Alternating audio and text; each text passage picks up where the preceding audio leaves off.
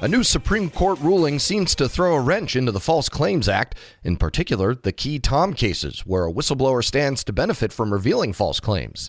It gives the Justice Department greater authority to toss out certain cases. Federal News Network's Tom Temin got analysis from whistleblower attorney Steve Kohn of Kohn, Kohn, and Colapinto. What precisely did the court rule here, and maybe tell us a little bit about the case? Sure. So, the false claims qui tam is a unique type of law because it lets a whistleblower stand in for the federal government to protect the government from fraud. So the whistleblower can initiate a case and pursue a case against a fraudster, even if the federal government doesn't get involved. It's a historic procedure, goes all the way back to the Middle Ages. It was used extensively in the colonies, and I think the first Congress of America passed 15 of these qui tam type laws.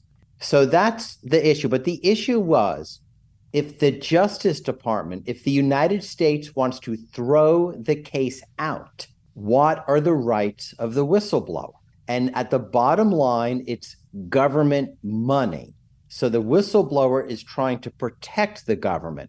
But what happens if the government says, we don't want that protection? We want the case dismissed? That was what was before the Supreme Court. All right. And so in this case, then, it was a case where the government decided not to get involved.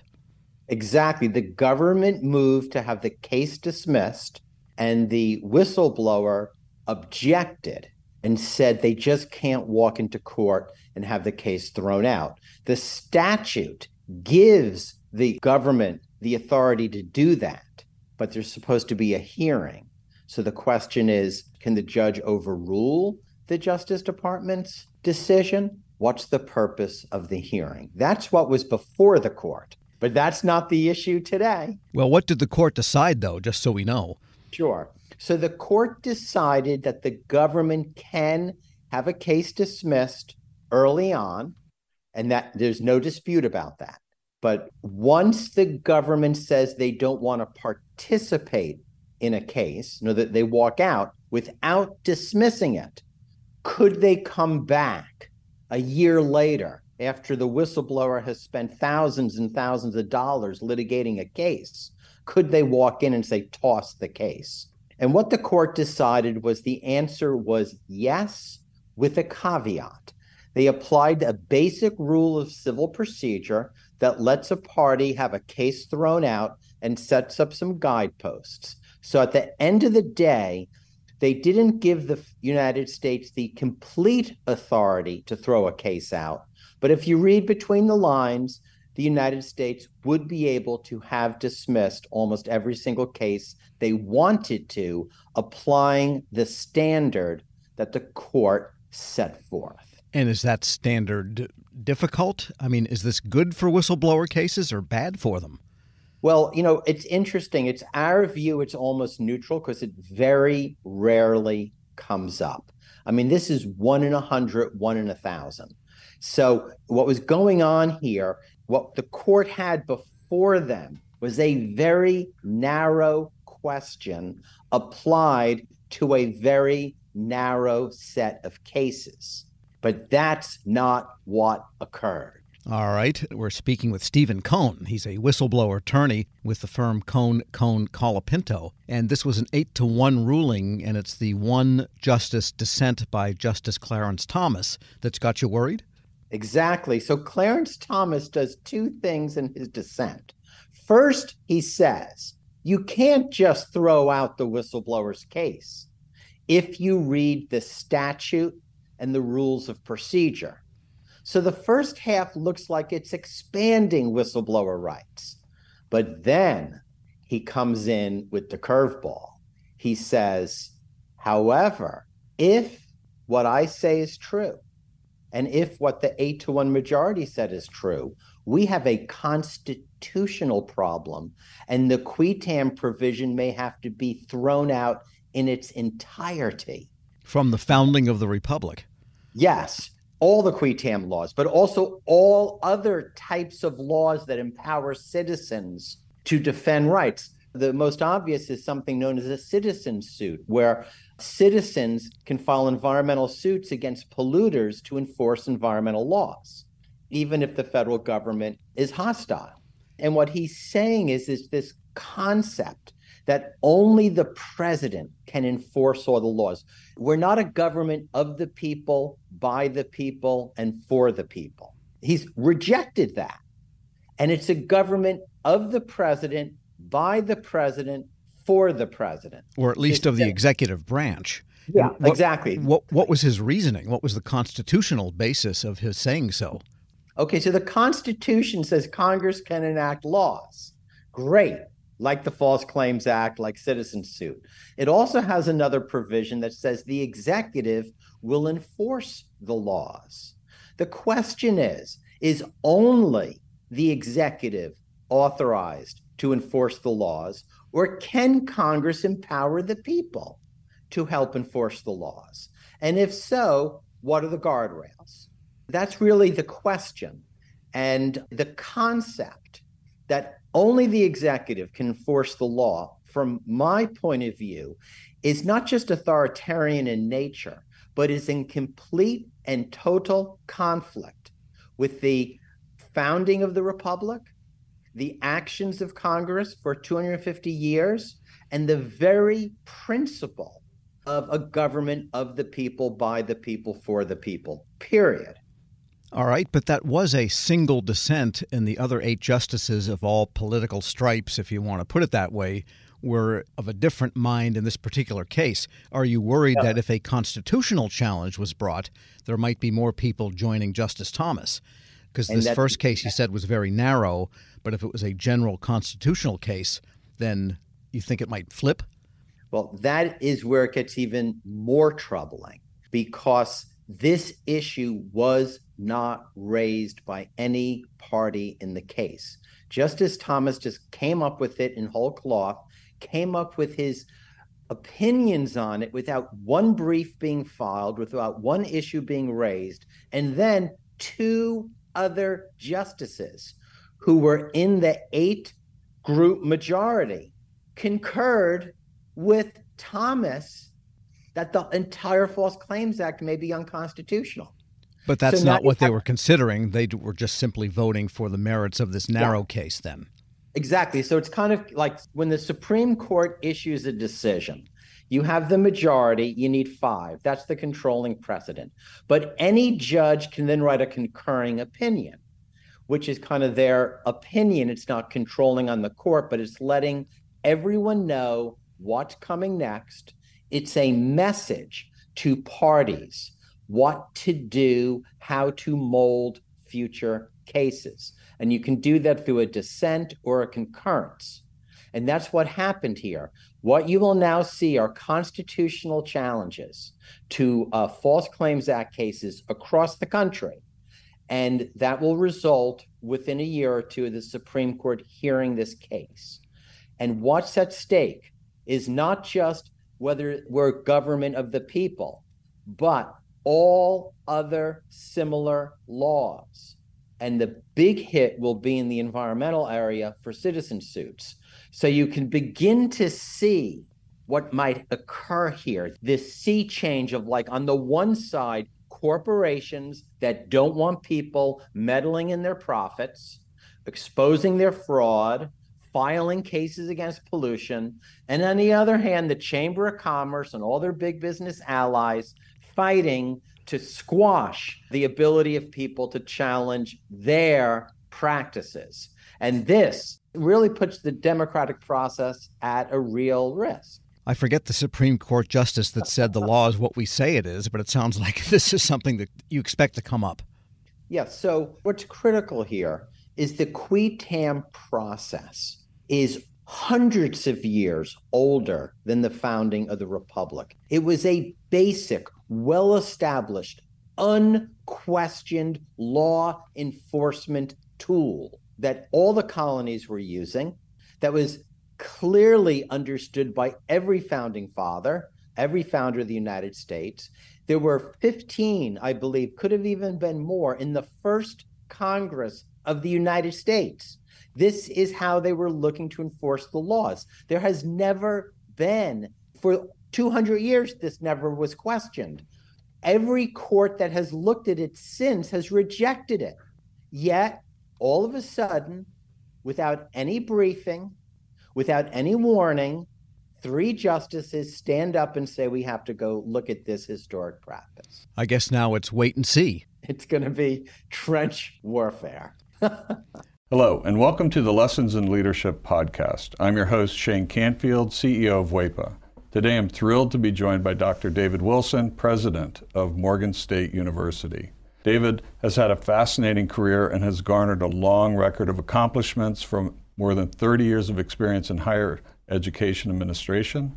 Came to Morgan State in 2010 from the University of Wisconsin, where he was chancellor of both the University of Wisconsin Colleges and the University of Wisconsin Extension. Before that, he held numerous other administrative posts in academia, including vice president for the University of Outreach, associate provost at Auburn University, and um, associate provost of Rutgers. And when we were talking earlier, too, you had just mentioned that you had a, um, a wonderful nomination at the American Academy of Arts and Sciences. And David, thank you so much for joining me. Uh, Shane, it is indeed a pleasure uh, to be invited into this conversation with you. It's not in your um, in the short bio here, but I also know you served in some capacity in the Obama administration. Yes, I did. As a matter of fact, as I was leaving the University of Wisconsin, where I oversaw the UW colleges, I accepted the presidency at Morgan. And on my way into the presidency at Morgan in 2010, my name was advanced to President Obama to be considered as a member of his board of advisors on historically black colleges and universities. And so I accepted and served there for eight years during his two terms. Amazing. You've had a fascinating career at numerous universities across the U.S. How did you become passionate about the education field, and what are some of the biggest lessons that you've learned? First of all, I was made aware of a quote by Horace Mann, who was a great 19th century educator who really gave rise to public education in the United States. And he was the first to utter the phrase that education is the great equalizer. And why that resonated with me was because I grew up in abject poverty uh, in rural Alabama, and there was no law in Alabama as I was growing up that required black kids to go to school. Uh, I was kind of shut off from formal education on a consistent basis. I didn't get a chance to go to school full time until I was in the seventh grade. We lived on property there that were owned by um, the white landowners. And so the um, owner of the property, a white woman, would bring down to this little shanty that we lived in. And she would bring Look and Life magazines. My mom, uh, she would make us as children plaster these pages of Look and Life magazines against the wall of this little shanty to keep the cold wind out. I would take a kerosene lamp and go around the walls reading those articles in Look and Life magazines, which is when I first came across the phrase of Horace Mann. Hmm.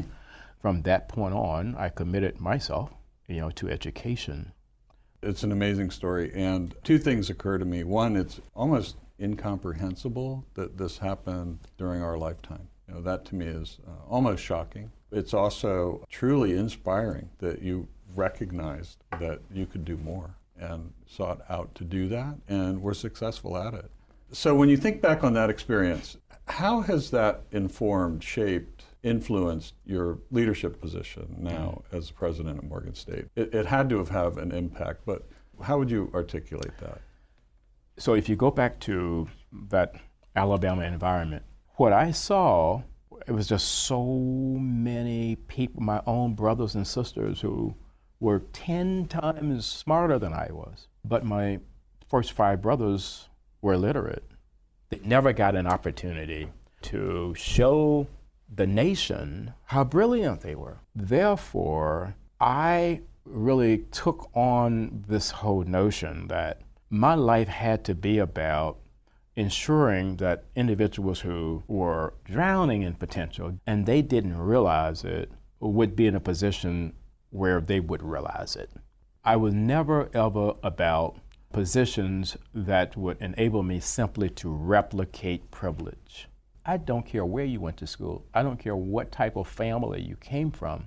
I think that's where sometimes we kind of get education wrong. Uh, we have institutions that want to define themselves based on how many students they don't admit. I'm about just the opposite, taking individuals who are absolutely stellar and don't realize it and bringing that into existence for them. You've had so many opportunities uh, that you could do other things, perhaps at um, larger organizations, but you're where you want to be on purpose, by design, for the kinds of reasons you just talked about, that it's, it's fulfilling. But can you talk a little bit more about that? There have been so many so called top 50 institutions in the United States that have come aggressively after me. And, you know, I flirted with a couple of them and I went home to Alabama because these two were very serious. And my family is brutally honest with me and they keep me grounded. So I flew down and began to talk with them about these institutions that were coming after me. I was thinking they would be impressed. And when I finished, my youngest sister said to me, Now, are you finished? Clearly, we are not understanding why you would even consider leaving Morgan. It just reassured me uh, that I'm living my purpose at Morgan. And it is joyful uh, to be at a place where you want to be versus being at a place where others think you should be. One question that I always have to ask is there one leader or maybe a couple of leaders that have inspired you, that have you mentioned Horace Mann. I don't know if, if that fits in this category, but what might be a couple of leaders that you remember that, that inspired you, that gave you purpose, helped shape your life? In 1989, when I was selected as a W.K. Kellogg Fellow, we had to be introduced to leadership that was different in a lot of ways than the leadership that we had been exposed to. In February of 1990, uh, Mr. Nelson Mandela was released and that's where I wanted to go and meet Mr. Mandela. We had no idea that he would grant an audience, and he did. He granted an wow. audience, and uh, Mr. Walter Sisulu did as well. So here I am, having grown up in Alabama. I harbored some anger toward the society there that kept me from realizing my potential and then kept so many others like me from ever realizing their potential. At the end of a conversation that we had, someone asked Mr. Sisulu, We're leaving this conversation thinking that you harbor no anger towards a society that locked you away for 27 years. Are we leaving with the correct conclusion? He said, I harbored no anger or bitterness towards the society that locked me away for all of those years because I and others like me knew that what we were doing was the right thing if you commit yourself to doing the right thing, there should never ever be any space in your heart for anger or bitterness. And that was transformational for me and why I respect and admire Mr. Nelson Mandela and Mr. Walter Sisulu today. That is a great story. And it, you know, with all the accomplishments through your life, I'm sure it had a great impact on your ability to, to go as far as you have, and you're still going. Well, uh, I, I have a takeaway in, in terms of leadership lessons I've learned. We would be well served as a nation if I think we created these opportunities for young people at various stages to really, first of all, see the United States. And then we need that same opportunity globally. As a result, when you do that, you understand the history over here, you understand the culture over here, you understand, and you got to understand the world beyond an intellectual understanding you want to think of your maturation in a way where your brain can never, ever, ever be hacked. so that's sort of the way. That's sort of the way that I kind brilliant. of see all of that. You that's know? brilliant. And um, being born in rural Southwest uh, Kansas, flyover country, as they say, I can I can tell you that your your comments about travel and getting out, not just reading about it, but actually traveling, it, it really is important it's absolutely critical for someone's personal development. I, I, I happen to think so. Well, Dr. David Wilson, thank you so much. I love every single piece of today, but also your life story. It's really impressive, inspiring, and thank you for sharing it. Shane, today. thank you very much for inviting me to have this conversation with you again. And I'm Shane Canfield, CEO of WEPA. We'll see you next time on the Lessons in Leadership podcast.